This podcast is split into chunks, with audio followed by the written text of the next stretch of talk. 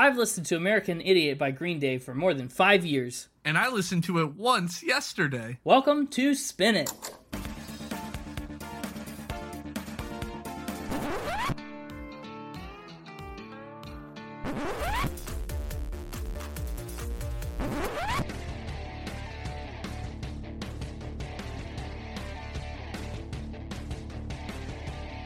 Waffles.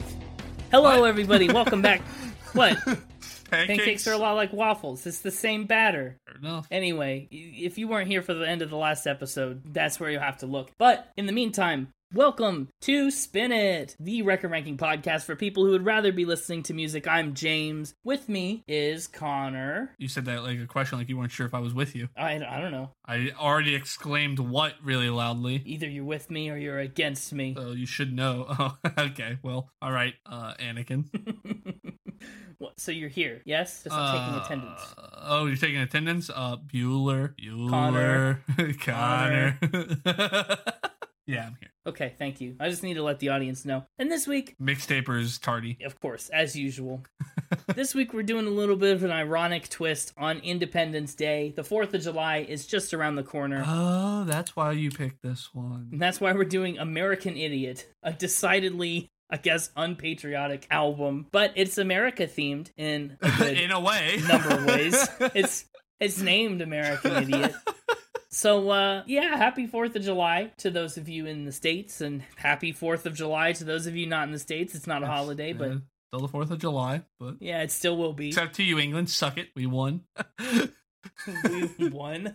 no, bad attitude for the podcast. what, what? It was factual. It's a punk attitude, I'll give you that. So let's talk about Green Day. Do you know much Green Day? Again, yet again, a, a band that you have to know. So, like we talked about last week, that Kiss was a band you just had to know, and I was like, yeah, I kind of know some Kiss stuff, and I ended up knowing everything Kiss ever.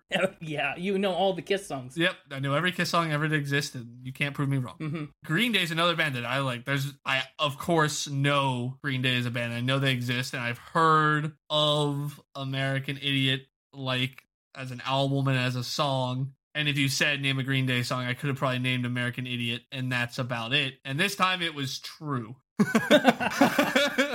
I Oh. don't know even if I could have told you how American Idiot went. I could have just told you American Idiot was a Green Day song, and that's about it That doesn't surprise me. they somehow somehow it, it was one of those where i chose to live under a rock situation it was all around me i knew it was all around me but i never engaged Look at you go. Good work, I, I guess. Uh, that doesn't surprise me for most of these songs. If you're going to say that that's true about Boulevard of Broken Dreams, that surprises me. Everything else on this album is, I mean, it is largely a concept record, and I know how you, you treat those. So some of these songs aren't songs you'd necessarily hear in other contexts. yeah uh, i've known so i guess i should say that i knew a section of jesus uh, well i knew a section of jesus of suburbia and i knew the boulevard of broken dreams half of track three but other but again i didn't know i knew them until we got to them and that was really it the rest of it completely new Very fair. I like albums that are completely new to you. That makes things fun sometimes and stresses me out other times.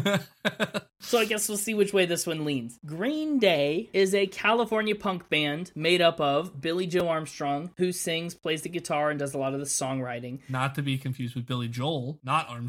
No, not Billy Joel, Billie Joe Armstrong. Mike Dirnt is the bass player and he sings. And for most of the band's career, from their second album Kerplunk onward, Tré Cool has served as the band's drummer. Now, here's a fact that made me feel kind of old. Green Day was founded in 1987. That is That's so crazy. much earlier than the era that I associate with Green Day. And that's mostly because Mike Dirnt and Billie Joe Armstrong were literally just 15 years old in 1987 when they made the band. And I think a lot of the reason we associate them with not 1987 is because their first major label album and cultural breakthrough, Dookie, did not come out until 1994. And before then, they operated under the name Sweet Children. They made the change to Green Day after they realized just how much they liked smoking marijuana. In their part of California, a quote unquote Green Day was a day that you did nothing but get high. Armstrong is quoted as calling it the worst band name in the world. So that's Green Day. I don't want to talk too too much about Dookie because it's definitely got future episode potential. But it did win a Grammy for Best Alternative Album and singles like Basket Case, of course, and a lot of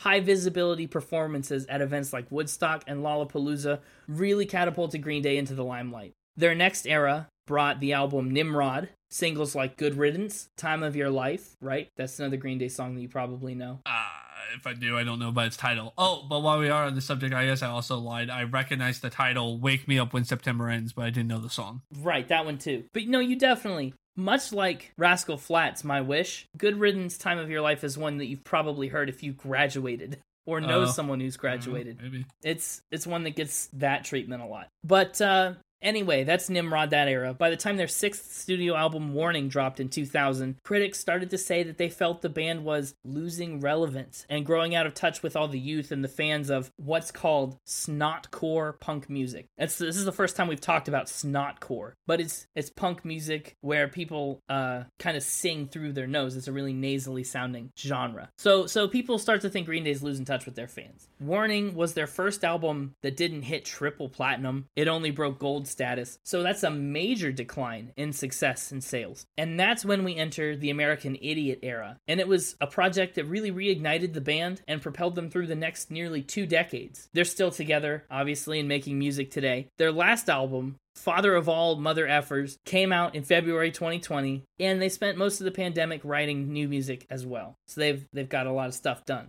This week, we're focusing in on that concept record, that big career reigniting American Idiot. If you want the context, it's an album you're really going to have to listen to from start to end, I think, if you want the full effect of it. If you don't care, then you don't care. But uh, that's probably the best way to do it, how it was meant to be experienced. This is our first rock opera. It's a concept album. It tells one story cover to cover. So I'm just hoping you're not down on it right away. No, no, I have nothing against concept albums, even if I've said something contrary to that in the past. Cut in where Connor hated on Dark Side and concept albums. Uh, just, listen, just because I hated on a concept album doesn't mean I'm the concept album guy, right? I make concept albums where no concept album should exist.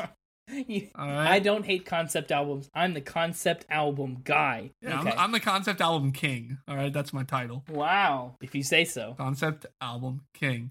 And therefore, when I say I don't like a concept album, it's because it's a bad concept album. You could take it to the bank. Yeah, you can take Wow. that to the bank.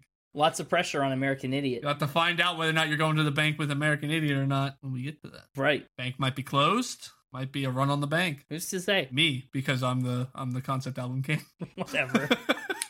American Idiot came out in 2004, and it's the band's seventh studio album, and it wasn't supposed to be. But they, much like James Mercer and the Shins, actually had an album stolen. They planned a record called Cigarettes and Valentines, but 20 entire tracks of their masters were lost. They decided that the project wasn't good enough to really reconsider or redo, so they just scrapped it and moved on to this wicked, ambitious project instead. To prepare for making the album, Armstrong spent time in New York City to try and pick up ideas. Clearly, that was a big inspiration. It's literally a huge chunk of the plot is is being in an unfamiliar city on your own and trying to go on this journey of discovery. When they recorded American Idiot, they sunk a ton of time and energy into it. Tré Cool even brought more than 70 snare drums to the studio just so they could get everything sounding perfect. 70 snare drums. That's just one type of drum. I can't even imagine the like meticulousness that they had to use for this. The entire record took 10 months and $650,000 to create. So, there's a pretty hefty budget, but an even more hefty time commitment. 10 months is, is a long time. Given the album's nature as a concept record, this is also the first Green Day record they recorded in chronological order. They were so thorough they even recorded each song to completion before starting another. So they would like, you know, start in on American Idiot and they wouldn't touch Jesus of Suburbia until it was done. That's wild. You know, most most artists really wouldn't do it like that.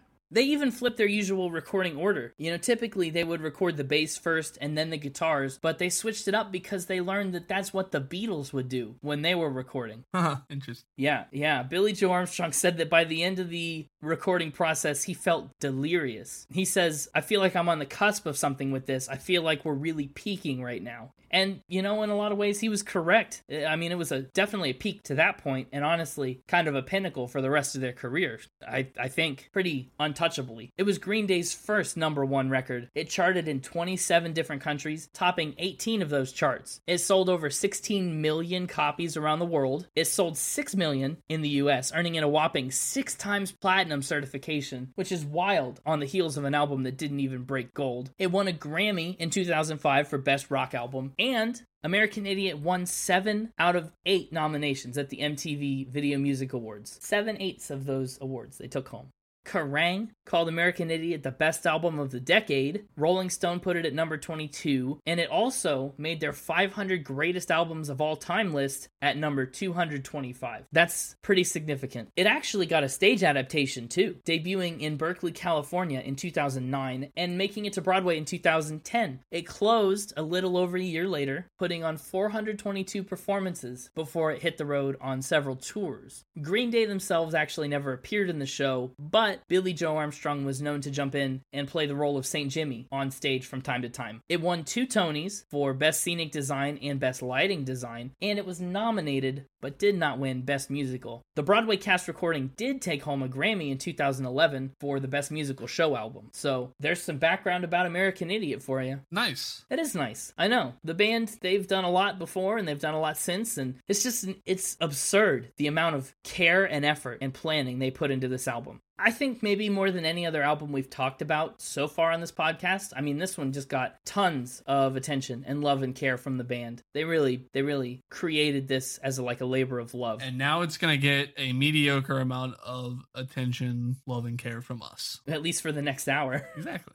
That's all I've got. I'm curious to hear what the mixtaper knows or thinks he knows about Green Day. I am too. Let's find out. Let's find out indeed. Hey, it's me, the mixtaper. It's you. Welcome back to the show. How have sorry, you been? Sorry, sorry, I was late. I was working on the n- newest piece of mixtaper merchandise, also known as mmm. Sorry, it's known as mm. Mmm. Say it like you just ate a good cookie. Mmm. No, I'm not gonna say. So the abbreviation is just MM. Oh yeah, mixtaper merchandise. I mean, sure, why not? It's uh, it's a it's a waffle maker in the shape of my face. Oh gosh, I'm sure it is. Anyway, moving on from that, that sad introduction. Uh, let's. Well, you, you really tried. yeah, Are the waffles so good they'll make you go mmm? exactly. That's why it's a really catchy, really catchy uh acronym for for my merchandise. Because when you get it, everybody goes, "Mmm." Nope. Okay. Well, anyway, moving back on. Back on. Hit me with some Green Day facts. All right. Well, I'm gonna hit you like Mike Dirnt got hit, knocking some teeth out during a performance. Wow, what an unintentional segue I just did. Love that happens more often than not, where I'm able to somehow, sometimes more looser than others, but you know, I can usually loosely tie into my first fact from what you say. You're right. Uh, we do a good job at that. So, so he lost teeth during a performance from getting hit. What did he get hit with? Uh, from a bounce by a bouncer. By by a bouncer. Yeah. Du- so during a performance, a bouncer came on stage Yeah. and hit him. Uh, yeah. Sorry. More or less. Why? You're bouncing too hard. That's too late. You should have bounced before. this was at a performance at Woodstock in 1994. So Green Day's performing at Woodstock. What is this bouncer's deal? Did he just like forget to check his ID go throw him out? I mean, what's the deal? The bouncer looks up on the stage and sees like a guy up there like playing the bass, and he's like, "Wait a second, I don't think that guy's supposed to be there." Yeah, I mean, really, that's what you're. That's what you're making it sound like. Yeah, well, let's throw a little let's throw a little context on this. Like Green Day threw a little mud on their performance when they started a mud riot. Yeah, okay. Green Day starts a mud riot. How does one start a mud riot from the stage of a music festival? Do you throw yeah. I think you throw mud and yell riot, and I think it takes care of itself. Or they get mud on the stage? well, they're at they're at Woodstock, right? I think they went down into the crowd. oh, Anyway, uh, the crowd, you know, rushes the stage when the riot begins. as one does. Dirt was so covered in mud from the mud riot that the bouncer mistook him for a fan and threw it, didn't punch him, but you know, knocked him to the ground forcefully, making him hit his jaw and lose some teeth. Oh, okay. He was trying to get back on stage. Got it. That's actually better. He's actually doing his job. yes. So I see. So, hmm. Ow. First of all, yeah. losing teeth as an adult is like that's no joke. So did he get like dentures to replace them? How many teeth did he lose? He needed emergency orthodontia. Or- Orthodontia? Teeth teeth help. Emergency teeth, Teeth help. help. and uh very kind of punny. Um it says here that a gag order was put in place regarding the incident, which I thought was funny. a, a gag order? yeah. Yeah. So no you know, they weren't allowed to talk about it. The people in attendance sworn to secrecy. Why not? I don't know. Whoa, weird. That doesn't make much sense to me. I don't know how to feel about this. I guess I'm gonna say this is a fact. Oh, a fact. Yeah, I suppose so. And listen, eh, you're out there. It's Woodstock. I think. Oh, but did they do a mud riot? I feel like I've heard about Green Day doing a mud riot, and I oh, feel there's like a gag order.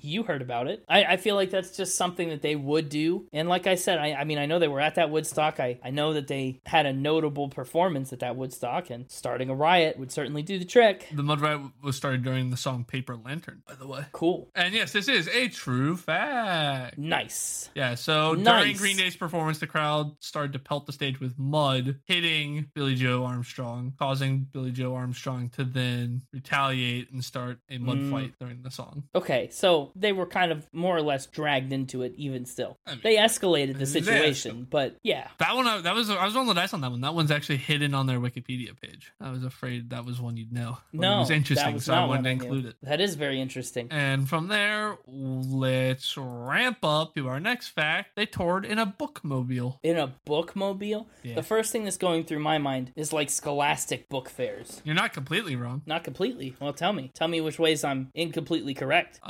Uh, they had a bookmobile. Thank you. cool. Thank you. Yes. Great. That seems necessary for this fact to be true, doesn't it? So it's it's a mobile full of books. Is it a bus? It used to be. It used to be. They they converted it into a tour bus. It used to be a book bus that uh, Tré Cool's father customized into a tour bus for the band. That's pretty cool. That's Trey cool. um, so what is the process? What what does the inside of a bookmobile look like? Are there I assume it just has a bunch of bookshelves? shelves with yeah shelves with books or like maybe baskets with books that you can take out of it and set up on like a table. I, mean, I don't know. It's like a miniature RV looking van. Think like maybe food vendor size, but with like an actual front that you can drive rather than just being a trailer. Okay, right. And says bookmobile. So it does. It was okay. So here's some information I found in my notes. Uh, nope, never mind. That's not useful. Cool. So how long did they ride around in this thing? It seems like I mean, yeah, big food truck sized van, but it still sounds pretty small for a band of 3 people. yeah, it's pretty small. When did they do this and how long? It's basically a mobile library, is what I'm reading. Is what a bookmobile typically is. Vehicle that goes around and is like, here, have books. And then it was like, "Here, have Green Day." Yeah. uh, Tré Cool's father also served as the driver. They did it for their first U.S. tour in the early '90s. That'd be about the only time I would believe that. I think this one may be false. Don't believe the bookmobile, huh? No, I think it's bizarre that you would make it up and have so few details about the bookmobile when I said, What is it? And you went, It's the bookmobile. However, I still think this one may be a spin. Well, you think wrong. This is a fact. Wow. Yeah, the bookmobile in 1994 was retired and sat unused in a field for more than two decades. Fun fact. Whoa. So it was an old bookmobile from the 70s. Yep. And then in 2017, Green Day donated the bookmobile to Wheels for Wishes, benefiting Make a Wish. That's nice. Well, who knew? I didn't know. Yeah, cool little fact bookmobile. Here's a picture of it. Oh, at the Rock and Roll Hall of Fame, right where Billy Joel put it on Lake Erie. it does indeed say bookmobile, Yeah, that's what fans came to know it as. naturally. Okay, very interesting. Also interesting, fact number three Billie Joe went to clown college. That is very interesting. Clown college, like actually, what what does one learn in clown college? I mean, it's the thing people say a lot, but what do they teach you? Clown college is a real college that you go to to become a professional clown. Right, Ringling Bros and Barnum and Bailey Clown College, also sometimes called Clown School. right. So you learn how to make balloon animals and put on face paint and get in little cars and stuff. Skits, yeah, all about how to be a professional clown. Did he have actual interest in being a clown? No, So why'd he go? to spite his parents. Boy, oh boy. He went to clown college despite his parents. When did this happen? Uh, right out of high school. I see. His parents insisted that he pick a college to go to after high school, and so he chose clown college. It counts. How long was he enrolled? Did I mean, if he didn't want to be a clown, did he stick it out? Now he dropped out to focus more on music after the first year. Oh wow, he made it through a full year. Yeah. So what kind of skills did he pick up? Uh, Okay, fair enough. I'm skeptical of this fact because they formed the band when they were 15. Yep. You know, I I just don't know why you'd step away for a year like that. I mean, he still was pursuing music during his year doing it, and then dropped out to pursue it more Sure. rigorously. Yeah, I just don't know. Clown College feels, while I believe that Billie Joe Armstrong would totally do something like this despite his parents, I just I don't I don't see it. I think this one's a spin. All right, going with spin. Yep, This is a spin. it's a good spin you got it. I almost believed it. yeah. I was close. I knew you were gonna have some doubts because of the band founded in high school and everything. I was just really hoping, like you know, the pressure from parents stuff was gonna be enough to look past it. it was very close. Plus, you know, like you said, the band didn't really release their first album until years after they founded. Like maybe he'll, he'll buy it. I almost took the bait, like a pie to the face or whatever Clown College teaches you. I know how to take a pie to the face. Can I can I uh, prove that you know that? Uh, if we'll come up with some stretch goal for the podcast to reach, that I'll let you pie me in the face if we reach. If this episode gets I don't know what it'll be, but it will be one listen, right? Sure, it's just never gonna happen. I, I have, I've conceded to that already. well, let's move on to our final ramp up and a bit. It, uh, you know, PG thirteen. Oh, if you're if you're 12, get out. Tré Cool lost one of his testicles in a bizarre accident. Okay, yeah, okay. this must have been a bizarre accident to only lose one. What happened? he fell off his unicycle. Ooh, yeah. Well, fell off a unicycle. Yep. H- how? Don't. I don't think I want to know how this happened because it seems to me if you're falling off a unicycle, the only way something like this could result is if not all of you falls off the unicycle. if you know what I'm saying. So he was riding a unicycle on stage at his high school. He fell off the stage. Yeah. Somehow his left testicle got pushed inside his stomach. A doctor then later had to remove it, and now he only has one left. Oh, okay. So got it. I was thinking he lost it the other way. Oh, no. Not horrifically ripped off. no, that's kind of the direction I was headed. No. So, so it just was unsalvageable. yes. That sucks. Does he? Well, it's probably probably a no. But does he still ride unicycles? Uh, I don't know why not. He's the one that should have been in clown college. They teach you how not to do that.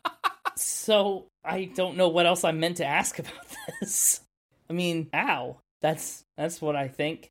This is another bizarre one where why on earth, why on earth would you make this up?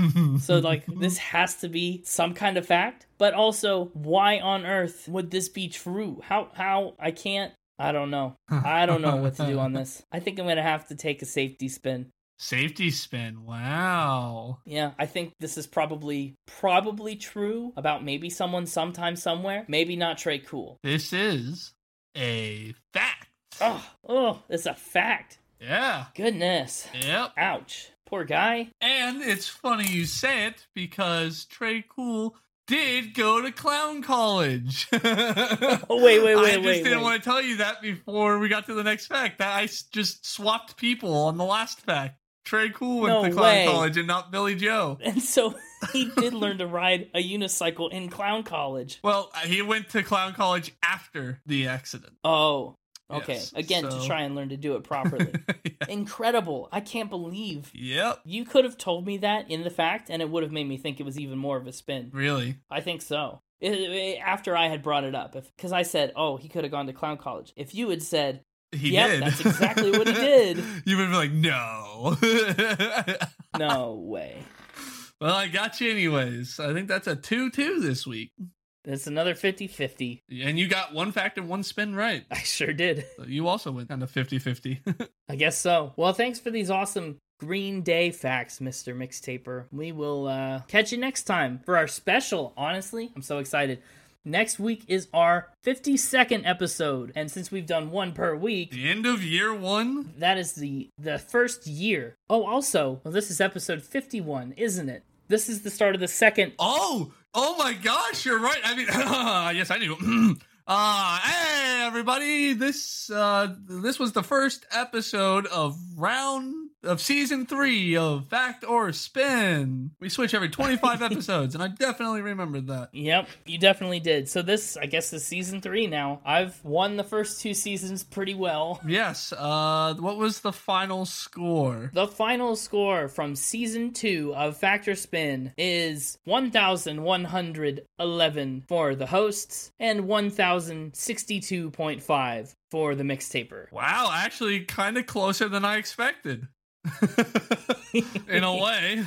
It is pretty decently close. We went through a lot of we went through a lot of facts and spins this season. Also, does that number that does that number include season one's total? That includes that includes season one. Oh, okay. If you're curious, there have been a total, I'm not counting this episode, there have been a total of 203 fact or spin questions asked. 118 of them have been facts, 89 have been spins. Oh wow, I need to step up my spin game. Uh, try to keep it 50-50, but I'm letting it edge towards facts. I'm finding too many fun true facts. You sure are. And with that, I guess we'll see you next week for the final episode of our first year as a podcast. Wow, yeah, that's crazy. Isn't it? I know. It's our final episode in year one, and it's a I'll I'll be going up against Connor again. Yes, that's right. That's right. It'll be a special one. I bet you'll do great at Fact or Spin. I'm actually rooting for you next week. I've never done well against Connor historically. It's sad but true. I'll have to bring my A game next week. We'll see how it goes. Yes, we will. Until then, yeah. Yeah, indeed. 51. Well, not quite 51 years from the mixtaper. He didn't really develop that until a couple episodes in. Anyway, welcome back, Connor. It's me. I'm back. Can't believe we didn't talk about the end of season two of Fact or Spin last week. We forgot. I know. We totally did. Who who knew? That such an arbitrary marker could be so easily forgotten. Yeah, you know what they say, time flies when you're facting spins. I mean, I suppose so. Let's talk about the cover art of American Idiot. Although, I mean, honestly, there's not a ton to talk about. The cover is a grungy font that says Green Day presents American Idiot, and the uh, the main icon on the cover is a hand holding onto a hand grenade shaped like a heart, and it's bleeding. And colored red with a little blood. Yeah. Yeah. It's derived from the lyric in "She's a Rebel," where where Billie Joe Armstrong says she's holding on my heart like a hand grenade. I really like it. I really like it too. I it really fits the themes of the album. Oh, absolutely. With the the angst and we I mean, we get the feeling we'll get into what the album's all about obviously in just a second. But there's a lot of angst built up in here. A lot of uh we get the sense that Jesus of Suburbia is a bit of a ticking time bomb now and then. You know, he really is put in a lot of different situations where his heart is volatile like a hand grenade. Yeah. Anyway, that's the album cover. That's all I've got to say about it really. So without without further ado, should we open up this big old concept album, break into it? Let's do it. Let's do it. First up on the track list is, as you might have guessed, American Idiot. Huge Green Day hit. It was the first single from this record. Uh Yeah, it's a big one. No doubt. The song very popular. you had to like live under a lo- rock that lives under another rock that lives in its rock's mom's basement, but yet like another rock had to tell them about the song, you know, for you not to know what it is. What? You lost me after the basement thing. I was like, oh, under a rock, under a rock, in another rock, in another rock basement? in the mom's basement. Yeah. Okay. This. Bam. Let me let me let me just say the whole thing again. Let me just say the whole thing. Uh, I flubbed it the first time, anyways. You kind of have to have uh, been living under a rock that lives under another rock that lives in its rock mom's basement under yet another rock to not know about this song. I guess you could be under the basement of a lot of rock. That's how that that's how far down you have to be to not know about this song. Well, if you've not heard about this song, then I mean, I guess no offense. Was that offensive? Get out of your rock mom's basement. Get out of your rock mom's basement. Whatever. so this song alone was nominated for four Grammys: Best Rock Performance by a Duo or Group with a Vocal, Best Rock Song, Record of the Year, and Best Short Form Music Video. I think it's a great intro to the album because it sets up a lot of what we're gonna see see down the road throughout the course of this concept album. Green Day, obviously very punk rock. Well, what did we call it? Snot punk? That's the technical genre. Weird. Yeah, I know. Well, it's because of the way that he sings, is the, the nasally quality in his voice. But as a punk band, they really take up arms against politics and the media and this brainwashed American mentality. He actually likes to perform this song wearing a George W. Bush mask, who is especially lampooned throughout the course of this album. Yeah. Yeah. Everybody loves the guitar in this song, but I also just like to give a shout out to the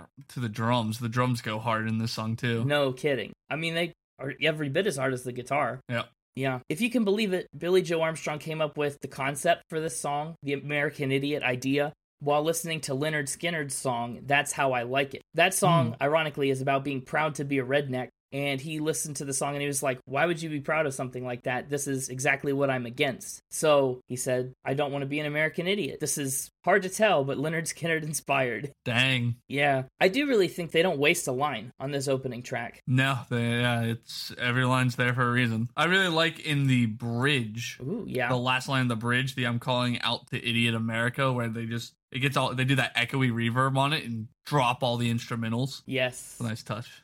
I like it. And when and that part in particular feels like he's they put this radio static type sound on his voice, which is genius following this one nation controlled by the media narrative that he's put on. You know, he kind of kind of enters into that by using the Mhm. vocal effect like that. Neat. I also love the wordplay. Welcome to a new kind of tension all across the alien nation, like alien nation, alienation. It's clever. That's that's thinking for you.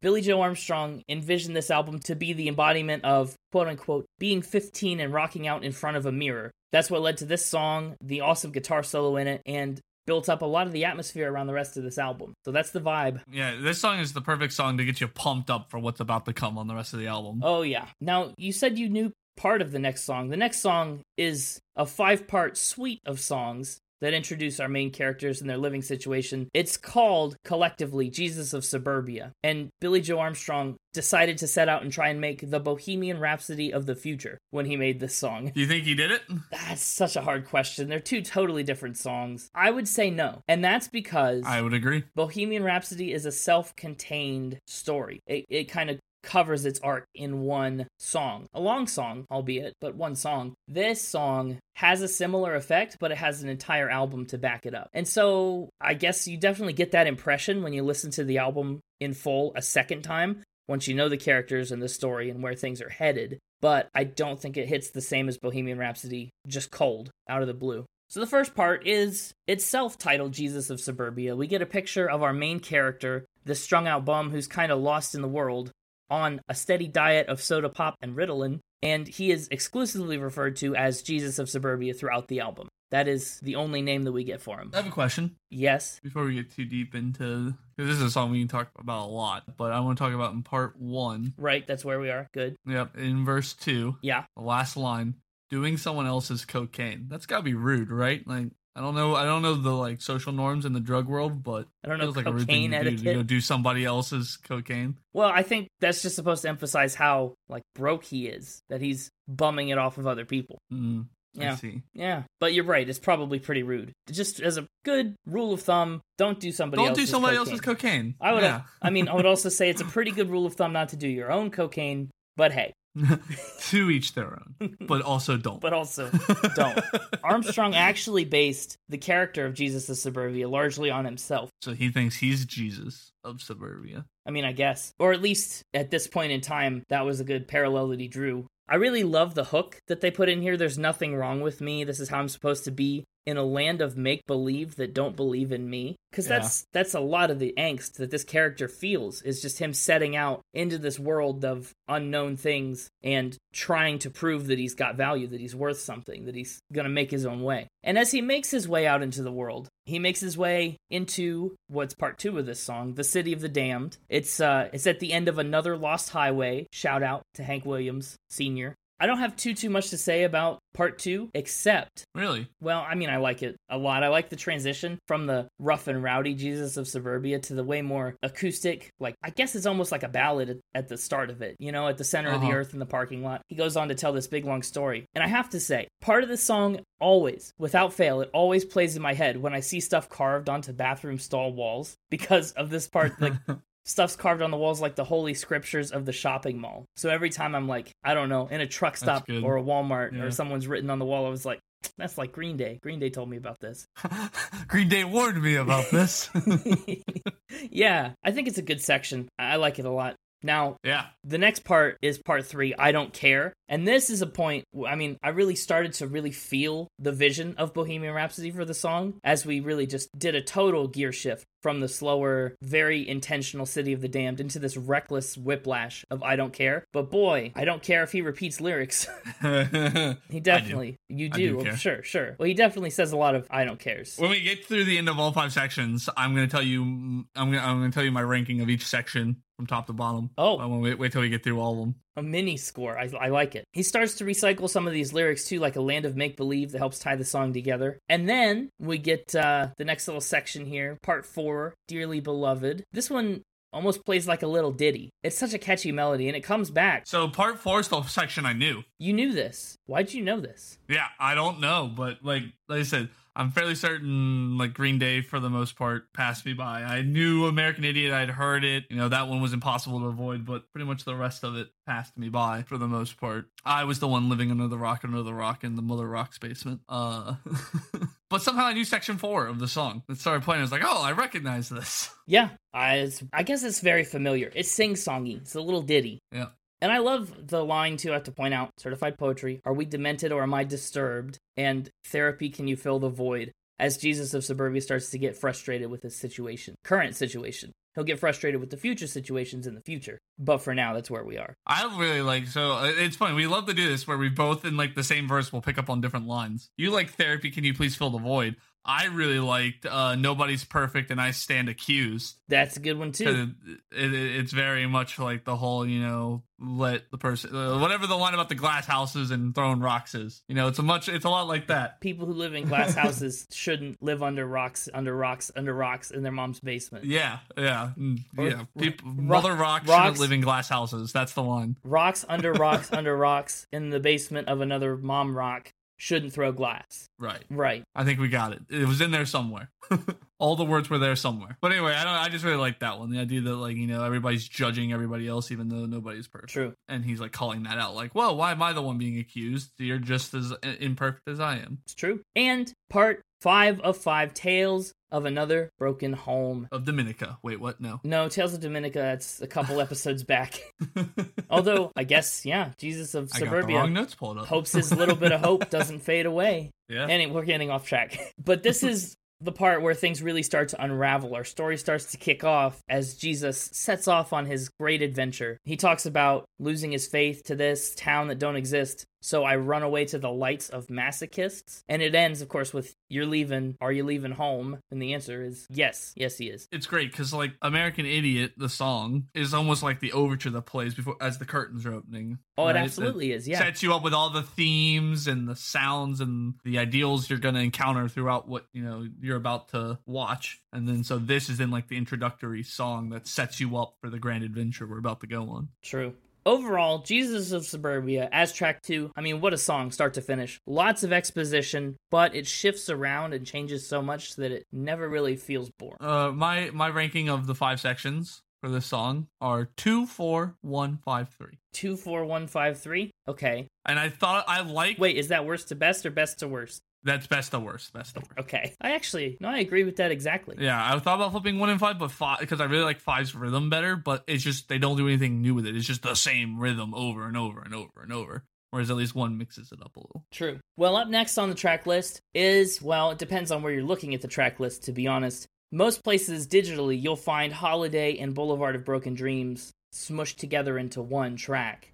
Other places, they're separate because they are their own songs, of course. But let's start with Holiday. I like thematically that when they're smushed together. Oh, yeah, definitely. They hit different when you think of them as a group or a collective. Holiday is the album's token anti war song, very critical of the war in Iraq. I called this the Valley of Double Songs. The next like five of them we're about to talk about are double song. the Valley of Doubles. the Valley of Double Songs is where all the glass is where all the glass houses that the Mother Rocks live in. Nope. we're building our own concept No. album here. The joke was already taken too far the first time you told it, and then we took it even farther the second time, and I can't let this happen again. And now there's no going back. No, it's Nope, too it's late. too late. it's, it's already happened. Well, we've agreed it's too late, at least. so, I love the imagery in this song. Hear the sound of the falling rain coming down like an Armageddon flame. The shame. The ones who died without a name. Internal rhymes. External rhymes. It's great. Words, Words. images.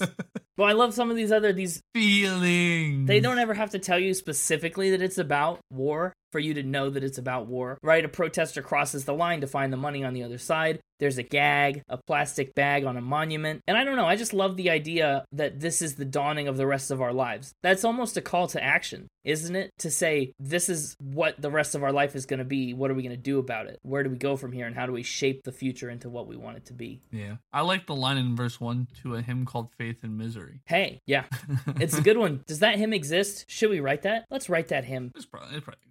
I don't know. As far as a plot device goes, this is where we see Jesus of Suburbia out on the streets and struggling to survive and fighting to get by. That's where this happens. Fun fact too, when we get to that bridge and, and he in, he interjects that little the representative from California has the floor, he'll replace that with cities that they're touring in when playing it live. Oh, really? Yeah, makes it uh, very personal. This one, the guitar line is also very good. Yeah, it really is. I really like the pause on the chorus that is put before on holiday. But you know, the entire verse into the chorus is just it's just picking up steam, picking up steam as it goes, and then they get to the end of the course and they just do a they hit the brakes real fast and then hit you with the on holiday. Yes, I like it. that space is important. It just gives you a second to like anticipate. Uh huh. The music video for Holiday ends with the band's car breaking down on the side of the road, and it, much like the song itself, transitions perfectly into Boulevard of Broken Dreams. In that music video, the band starts out walking down the road away from that same car, which is clever. On holiday. Yes. Boulevard of Broken Dreams is is the next biggie from this album. Probably the biggie, or one of them anyway.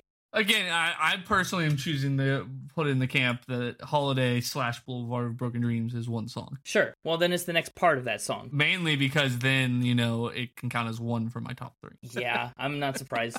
I understand. So, Jesus of Suburbia realizes that this life isn't for him. He's getting kicked while he's down, and Boulevard of Broken Dreams is him realizing that he may never actually achieve what he's hoped for. Kind of feels like all hope is lost. This part of the song, Boulevard itself, was one of Green Day's biggest successes overall. It peaked at number two on the Billboard Hot 100, and it also won a Grammy for Record of the Year. It is very popular. I, I've also I know I keep saying that this that this you know this album and Green Day itself kind of passed me by. I never engaged with it, but again, it was just so popular. It was hard to completely miss, right? So Yeah. I'm fairly certain I've heard this section of the song, like the Boulevard of Broken Dreams. I- It's probably played at like a school dance or something in high school. I don't know.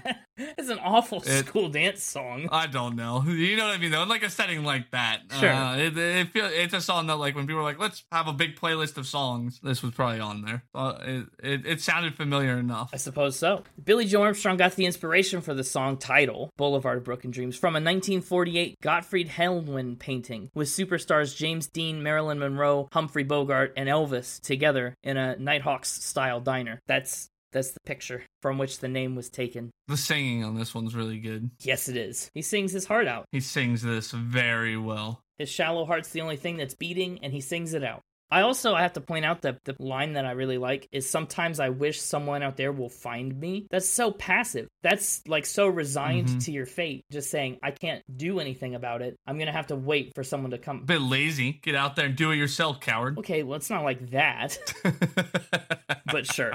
Are you impatient to talk about the next song? I don't know. It feels like we've been waiting. Uh, uh, that we're the waiting. Uh, there's there's a way to do that. I, I flubbed it. It's pretty rough. I served it up on a silver platter. Not really, because the title is "Are We the Waiting?" So, but you asked me if I was ready to move on, and I was I wasn't quite exactly sure how to get the exact phrasing in the sentence. we were playing t-ball and you struck out. no, no, no, no, no. This was at least coach pitch, and it was kind of a bad coach job. All right, well, whatever. Yeah, the next song is well, the next song pairing is "Are We the Waiting" in Saint Jimmy. Valley of Double Songs. Yeah, the Valley of Double Songs. I don't have a ton to say about Are We the Waiting much because uh, it's another pretty repetitive song. It's lyrically decently light, but we carry on with this theme of loneliness. And this song, I feel like, just leaves us suspended in kind of at the end of the Boulevard of Broken Dreams. We're in that period of waiting for someone to come find us. Yeah, it, it's a good setup for the second half of the song that we'll get to. Mm-hmm. I personally, I like that we've slowed it down. The first three or four tracks, depending on how you're looking at it, have all been pretty faster tempoed, upbeat. So it's good to slow it down. The first three or four or five or ten tracks, depending on how you break them up. I'm just saying, if you break Holiday and Boulevard up, then it's four instead of three. right. Well, then if you break Jesus of Suburbia up into five more, then it's Oh, I see. yeah. That's what I'm saying. I like when they hit the chorus. Like again, I'm typically not the biggest fan of repetitive stuff, but the way they sing this chorus, It's almost a call and response. yeah, I, it really is. And the way that they phrase, like they didn't just go "Are we" or "or we are." They do this like, uh, what's the word I'm looking for? Like, what word I'm looking for? I couldn't tell you. Like race car. That's the same forward and backward. Palindrome. Yeah. They do like this palindrome thing, but with the sentence, right? Where it's like, are we, we are. And the way that they hit it with the rhythm, it's really, really cool. It really is. It scratches the itch just right. And the song glides smoothly into Saint Jimmy. Say hello to our second main character. Yes. Um, so as far as story goes, Jesus has really kind of hit the bottom of his downward spiral, not going great. So he manifests this little alter ego for himself, a bit of like a shoulder devil. You know, you get the little shoulder angel and shoulder devil. Saint Jimmy is a bit of a shoulder devil for Jesus, and Armstrong says the character represents how people get disconnected from themselves a little bit and maybe follow a self destructive path. So, this song introduces us to our little rebel, the patron saint of the denial, with an angel face and a taste for suicidal, cigarettes and dope, son of Edgar Allan Poe, self proclaimed needle in the vein of the establishment. That's St. Jimmy. Yep. And like I said, the fact that they slowed down on the first half and really dragged out the are we, we are, and everything, and then immediately smack you with this super fast pace. That is probably the fastest paced one so far. Oh, easily. And it fits for St. Jimmy's personality, you know, that he'd be off the walls just everywhere, right? It's Jesus' ability to just let go. Up the boulevard like a zip gun on parade. Let go and behave however he wants with no consequences. Yeah, that's what he's realizing is that if no one's keeping track of him, if he's waiting for people to find him, he could just run wild. So we're living this rebel life. Life in the fast lane, no consequences. And it starts to be too much really quickly. It starts to get overwhelming. And what happens when things get overwhelming? You want to go numb. You do drugs. You well, you do drugs, apparently in this instance. you want to go numb. So the next track that we get into is Give Me Novocaine. Slash, she's a rebel. Slash she's a rebel. Yeah. Give me Novocaine the the first half of the double here. It's a surprisingly soft song, I think, in the absolute depths Mhm. of this really gritty punk story. But yeah, I think it needs to be, right? If you're writing a song about going numb, you want it to be more stripped back and soft. And it's almost like the song's going numb. Oh yeah, yeah, definitely. Look, look at other numb songs have done similar things. At Pink Floyd, Comfortably Numb. Mm-hmm. It definitely, mm, there's some imagery in here that's wild. Kiss the demons out of my dreams. Hello, that's pretty intense. Drain the pressure from the swelling, the sensation's overwhelming. Just, you know, there's this real sense of things need to be fixed, and we don't know how to fix them. So tell me, Jimmy, that I won't feel a thing. Yeah. Promise me that making this decision is at least gonna numb the pain. I really uh like that on the pre-chorus into the beginning part of the chorus, they do make it go a little harder as they're talking about draining the pressure and stuff like that. But they do that specifically so that when they hit that last line, the give me Novocaine, they can mellow it back out, Yes, which is perfect. it hits like a hit of Novocaine. Yeah. And then I love that they bring it so far down and so far down and so far down that it's just the drum beat and then explode into She's a Rebel. Yeah, and it's interesting that like he's calling to his alter ego Jimmy, like like Jesus, like Jimmy, tell me it's gonna be all right. Tell me I'm not gonna I'm not gonna feel this pain anymore. Take over, kind of thing. Yeah, right. Take the wheel. Yeah.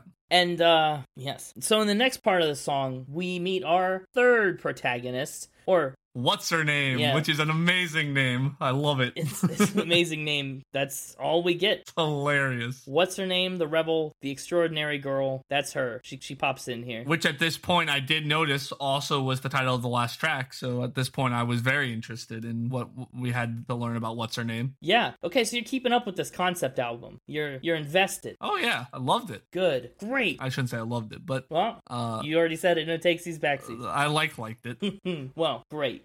Armstrong based this character of what's her name off of someone he knew in his real life. Yeah. And he also said he used this character model in songs like She and Amanda. So what's her name comes up a couple times in Green Day canon. Now, is he did he just use what's her name as like a placeholder so he didn't have to use her real name, or did he actually not remember her name? No, I'm sure he remembers her name. I just think he used what's her name.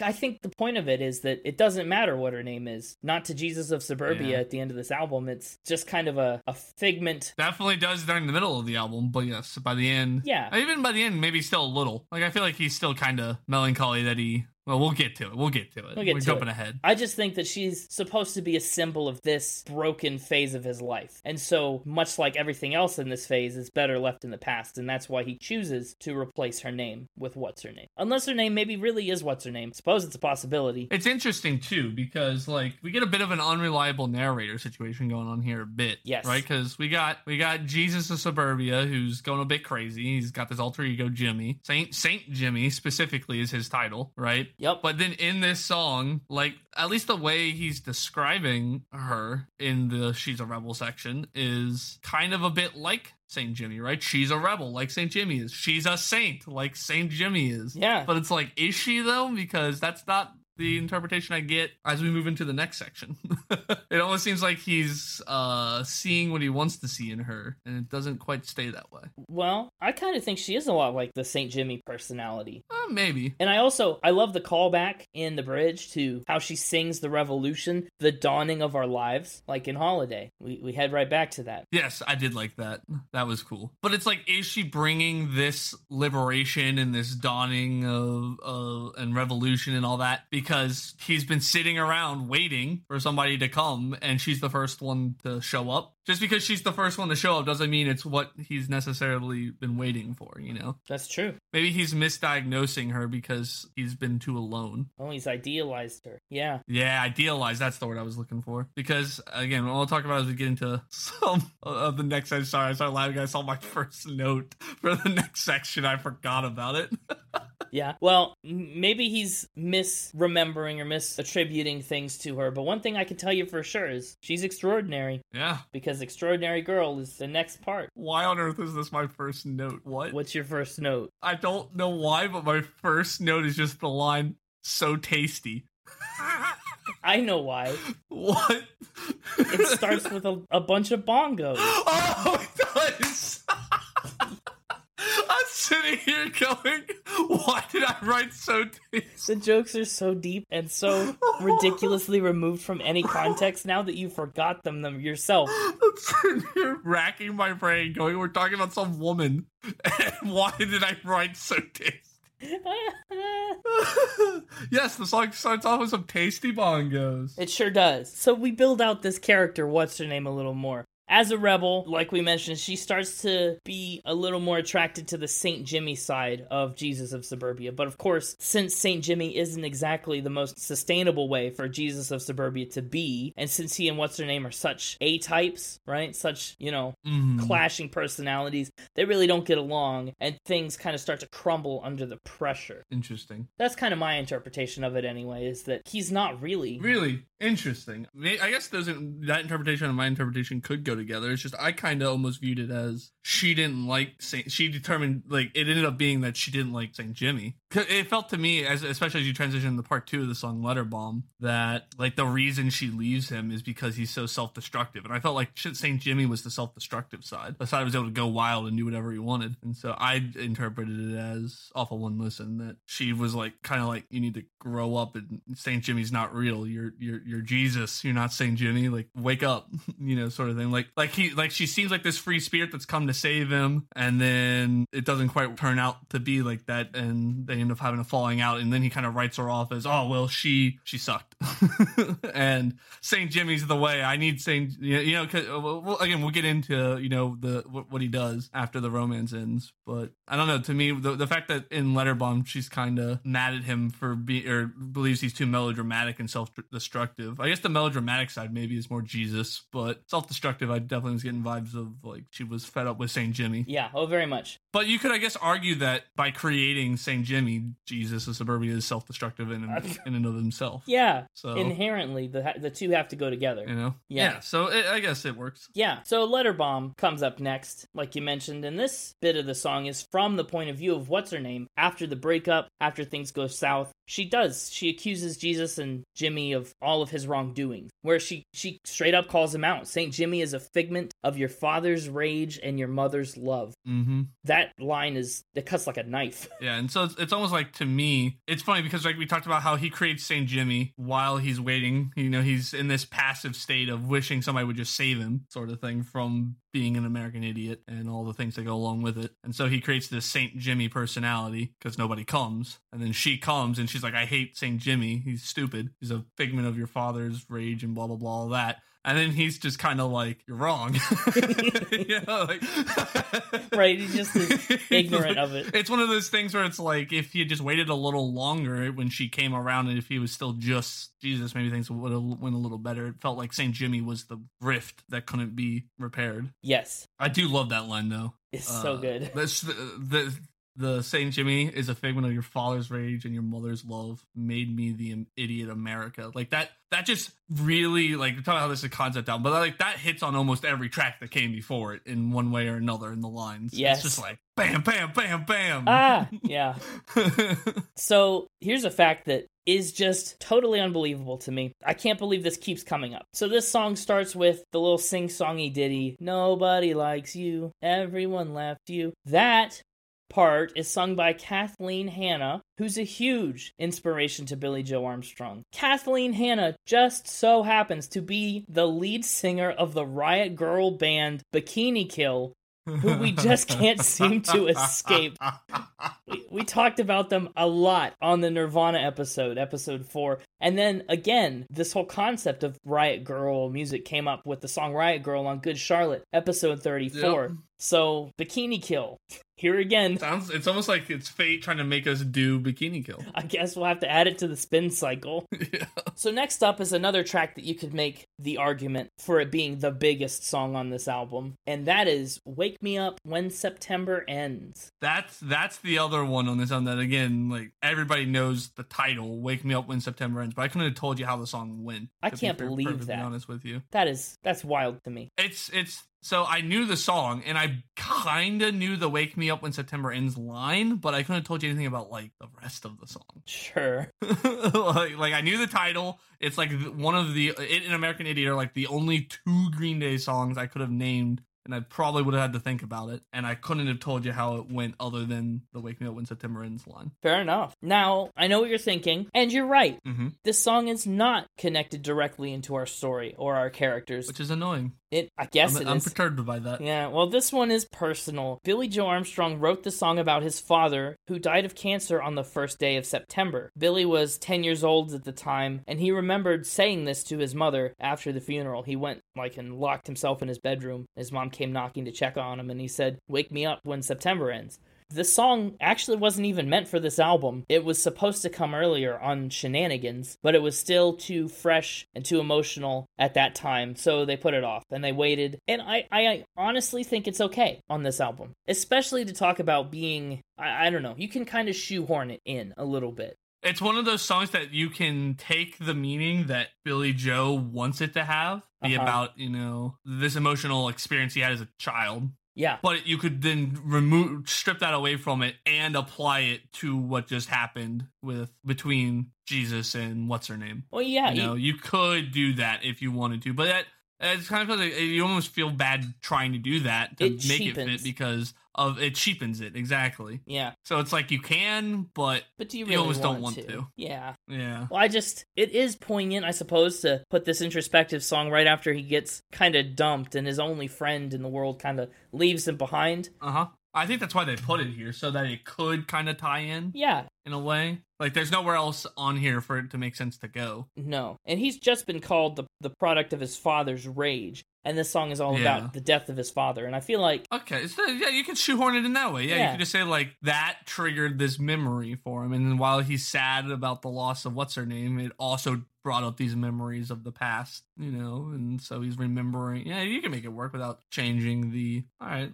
I'm Yeah. happy now. okay, well, good. Consider, Congratulations. con- consider me consider me content. Good. Awesome. So next up, we've got Homecoming, another Oh, also, we are officially out of the Valley of Double Songs with Wake Me Up when September ends. Yes, it's been a long valley. So up next, we've got Homecoming. It's another five-part rock opera Yes, suite is. of songs. The first part is the death of Saint Jimmy. yeah, it was my first note. Was uh, before I even hit play the song, I saw the title of the first section and just went, "Oh God, Jimmy's dead."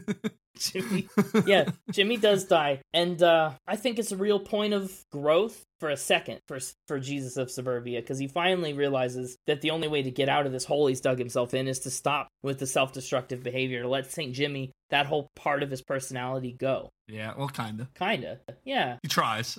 he does. I like the stomping that they put in here. A nice touch. Yes, it's all a nice touch. This this first death of Saint Jimmy part is so catchy. Uh huh. That's good. The call and response in section two is fun. Yeah, yeah. Part two is called East 12th Street, and uh, St. Jimmy is dead. Jesus of Suburbia is uh, kind of getting back to it. He's filling out paperwork at the facility on East 12th Street, which that's a that's a standout line from the album to me. Just because we've got all this imagery, charged charged imagery behind calling the character Jesus, but then also knowing everything this character's been through all the you know wild and crazy times all the hardships and stuff just to find him in such a mundane situation really just jumps out at me every time and he doesn't like it he says get me out of here anybody get me out of here Yeah. part three is nobody likes you we pick back up that ditty from the start of letter bomb hmm I like the bells in this section. mm, yeah it feels like a reckoning like a coming of age the tale is like it's like the end of it you know Yeah. mike dirnt actually sings a lot on this part Well, I was reading something that said every section was written by a different member of the band. mm, i can believe it and that's pretty cool It was like they each wrote one section. Uh,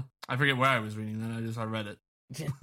You just read it. So he goes through this phase again. Get me out. Nobody yeah, likes yeah. you. Here it is. I found it. Death of Saint Jimmy. Um, because what are the sections? So yeah, we got so Billie Joe because there's what three? There was three main members, right? Billie Yes. Joe, Mike Dirnt, and Tré Cool. Yeah. So Billie Joe did the Death of Saint Jimmy, East 12th Street, and We're Coming Home Again. Mike Dirnt did Nobody Likes You, and Tré Cool did Rock and Roll Girlfriend. Yes. And Rock and Roll Girlfriend is the fourth section of the song. That's pretty wild. That's another um raging bit of song here. Yeah. And I honestly, I'm not entirely sure how it fits into the greater arcing narrative of Jesus of Suburbia, but it's here. Um, I- think it fits in. What it's really actually clever how they fit it in. It's very niche, right? So it's almost like Billie, uh, Jesus of Suburbia becoming the American idiot that he didn't want to be, right? He like Sure.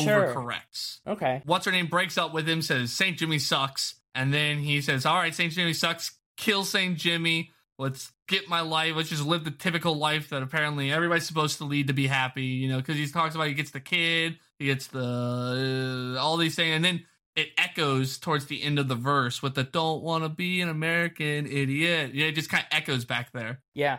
uh, as he's listing off all these things that he would have been saying were stupid to to be proud of and to be thinking about, you know? Yeah. So I've seen the stage adaptation of this album and this, you know, it's a musical. And Uh huh. in this part of the song, there's a there's an external character, a, a, another Oh. person that sends this in a letter to Jesus of Suburbia. And so this is Oh. kind of in that context a moment for Jesus to reflect and see what his life would have been like if he stuck around. Uh, if he had become an American, like he's seeing somebody who became an American idiot. Yes. Yeah. Which is why I, I think the Echo don't want to be an American idiot is important, is because he sees that he's avoided this. But alas, avoid it as long as you can. Part five, we're coming home again. So I like that because he gets this letter from somebody who's got the rock and roll house. He's got all these things that are punk, you know, that are like, yeah, you know. Yeah. And so then, you know, he's like, all right, I'm going back home. I'm going back to the my stomping ground. I'm becoming that rebel punk, non-American idiot guy again, you know. Jesus is here to save the day. He's back. No more needs for St. Jimmy. I've the responsibility's back on my shoulders. I'm here to save everyone that's being sucked in by America and its idiotic ways. You know, he's like, it's like I'm home. Yes. I like it. I like it a lot. I like it a lot too. And uh, finally, we kind of get a bit of an epilogue in the last track here. well, hang on, hang on, hang on, hang on. Rankings of the five parts of this song go two, three, four, one, five. Oh, okay. Good to know. Yeah. This was always a harder one to rank for me. It's not as clear cut. It isn't as clear cut, and honestly, uh, honestly, other than f- five, I could probably be I, the, the first four. I could do some switching around depending on the day, but five's pretty solidly in the fifth spot. But the other four depends on what I'm in the mood for. Right. Yeah, I, I think this one just makes so much better use of recurring musical themes and motifs. I had that in my notes too. I wrote specifically that they did such a good job with bringing back all the themes and motifs and the concept. They just did such a good job tying everything together on a nice bow and it ending with him going back to the streets and Jesus of Suburbia being reborn. I was like, why wasn't this the closer? I was like, this felt like it should have been the end. And then we had one more track. One more track, and it's a, again a bit of an epilogue because time passes. Jesus of Suburbia cleans his life up, gets his act together, and then he starts to think back to losing what's her name and kind of regrets missing that lifestyle that was, you know, it burdened him so much in the moment. Yeah, that he let it let it slip through his fingertips. He sure did. And it's a beautiful song. And I guess viewing it as an epilogue works because then it's kind of like Homecoming was the conclusion, and then this was like the post-credit Avengers scene. You know, sure. Jesus of Suburbia will return. well, yeah, yeah.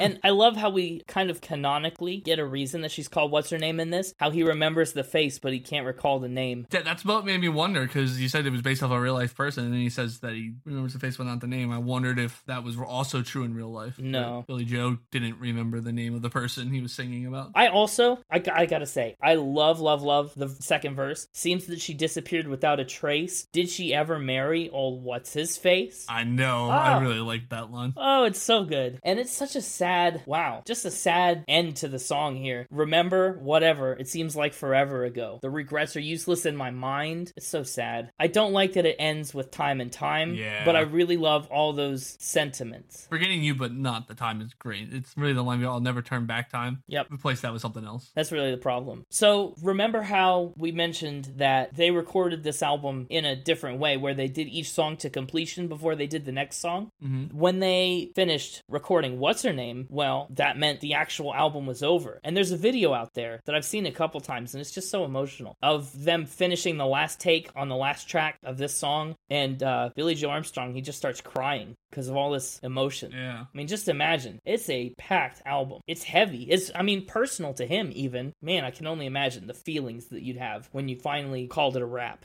So I'm giving this the Best Spin It Rap Award. No. No, yeah. we already gave that award out. No, we gave out the Best Rap, R H A P, to Rhapsody in Blue. This gets the Best Rap, W R A P, because it's, Oh, Yes. gotcha. Yes. Gotcha. Okay. it's separate awards. Perfect. They're just homophones. Uh, all right. I'm done with that. I really, though, all jokes aside, it's an emotional video, and I, I would check it out. So, Ugh, I love it. That puts a cap on the album and the story. That's American Idiot for you. Our first rock opera. Yep. I actually, you mentioned it uh, on one of these tracks and about how there's like a stage adaptation, like musical, Yeah. or whatever of this. And I remember, I, I remember thinking that was really cool. It'd be really cool to see this like performed. It's so cool. I saw it performed at like a college level, and it was still really, it was Oh, really good. That's cool. Yeah. Because like I saw something where it's talking about how like when they get to the letter bomb section or whatever, they usually have a female character come out and sing it. Yep. And whatnot. You know, I'm the guy that likes to take albums that aren't concept albums and like try to find a thread for all the songs. Yes. And so I've always in my head pictured it being acted out, and so to have one that I could go see be acted out, I might add that to my my to do list. Oh, wow. Find an opportunity to see see this somewhere at some point in my life. Good luck. Very loose goal.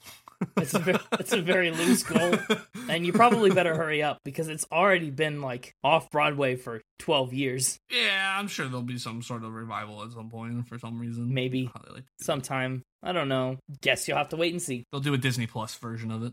Oh gosh, Disney Plus American Idiot. This is probably more of an HBO Max. Uh, yeah, it seems a little too gritty for Disney. So that's going to bring us into Final Spin, the part of the show where we spin finally. Now, I guess I'll go first as always. as you usually do. Seems to be kind of the thing.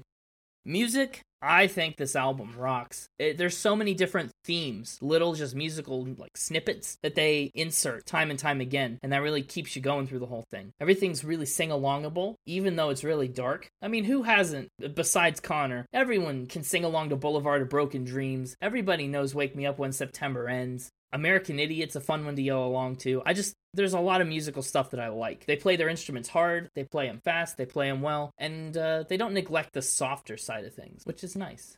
Given Music a 91. Lyrics. How cool is it that this album tells a really impactful, coherent story with actual characters Wow. in a way that makes it still feel like an album? I mean, you're, you're keenly aware that They, they cheat with When September Ends. maybe a little bit, but I just I think they do a great job with this medium, this very unique rock opera format. They do a good job at like keeping the themes present without overdoing anything. I don't think anything feels too heavy-handed or too overbearing. And we we actually tell this story. There's there's resolution to all the conflicts. I'm giving lyrics a 92. Instruments and production is pretty solid, pretty good all the way throughout. Uh, like we said, some really cool production decisions, especially on songs like Letter Bomb, like American Idiot, radio static sounds, and other things that just immerse you in the world here. I'm giving instruments and production an 88. Sounds good. Overall vibe, such a great album to get lost in. The cover art's awesome. It's a really important and influential punk album in 2004. It still holds up. You know, honestly, it's been, what, 18, 19 years? Still holds up. So I'm giving this album a 91 for vibe, puts its overall score at a 92 points even. Oh, wow. Even. That doesn't happen often. No, Nice. that puts it at number 51. Not quite top 50, but pretty darn close. Might as well be top 50. It's top 50 in my heart. but not in reality. Okay, well, pipe down.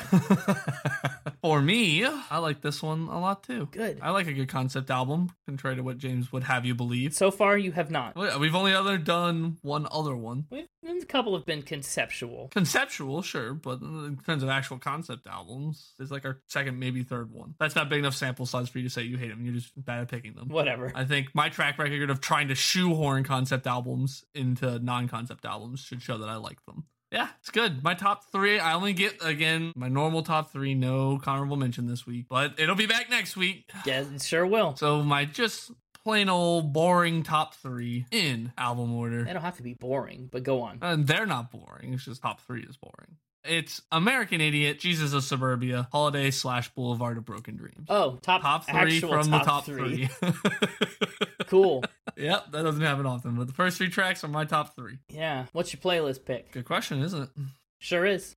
What's yours? No, no, I go first every dang time. Not every time. I went first. I go first every once in a while. I'm thinking Holiday slash Boulevard of Broken Dreams. Good pick. And that, I guess, would leave me. Mm, I'm torn between just taking American Idiot and taking Wake Me Up When September Ends. Both big Green Day songs. I figured those are the two you'd be torn between. Yeah. I guess depends on if you want a ballad or if you want. Well, you get Boulevard of Broken Dreams. That's a bit of a, a good ballad there. So I'll take American Idiot. Cool, that's the one I wanted you to take. Not that I would have been disappointed with When September Ends, you know, wink, wink, nudge, nudge. No, no spoilers. But yeah, I'm happy with that. American Idiot and Holiday slash Boulevard of Broken Dreams. As for my score, Hit me with that score. I'm curious about this one. yeah, what are you thinking? I don't know. The way you talked about it, I don't expect anything less than an 8. Really? Yes. I'm giving this one an 8 out of 10. 8. Solid. Okay, see, I was going to Yeah. be disappointed if it got less. 8 mom rocks and glass houses out of 10. Right. 8 mother rocks and glass houses. yes. Oh, I like that better than mom. Mother rocks. Oh, That's better. I improved a unit. Yes. 8 mother rocks and glass houses. Now, where in your 8s should Or this... should be in glass homes. I feel like it should be in glass Uh, homes. whatever. Sure. Eight mother rocks and glass homes. Potato, potato at this point, honestly. Going, I don't know exactly where it's gonna pop up on the on my sheet. It'll be below we are, above Avenged Sevenfold. Okay, I can get behind it. I gotta think a little harder. Sorry. Sorry about that. I know that's hard. I'm Afraid the smoke's gonna set off the smoke detectors. Uh oh, can't have that. Well, that's uh that's a solid fifty first episode from us. Next year, last episode in year one. Next week will be the last episode in our first full year, which is awesome. Thank you very much for Can't believe for it. sticking with us and listening and hanging out while we just talk about music and do this thing. Big stuff coming down the pike. Big stuff, big stuff. If you're looking for us on the web, you can find us on Twitter at SpinItPod, on Instagram at SpinItPod Official, and at our website, www.spinitpod.com. Get ready. We're having a, a big old birthday party next year, next week, which is also next year. Did I say next year? I'm, you know what I meant. It is next year for the podcast. I'm taking over. I'm planning this birthday party.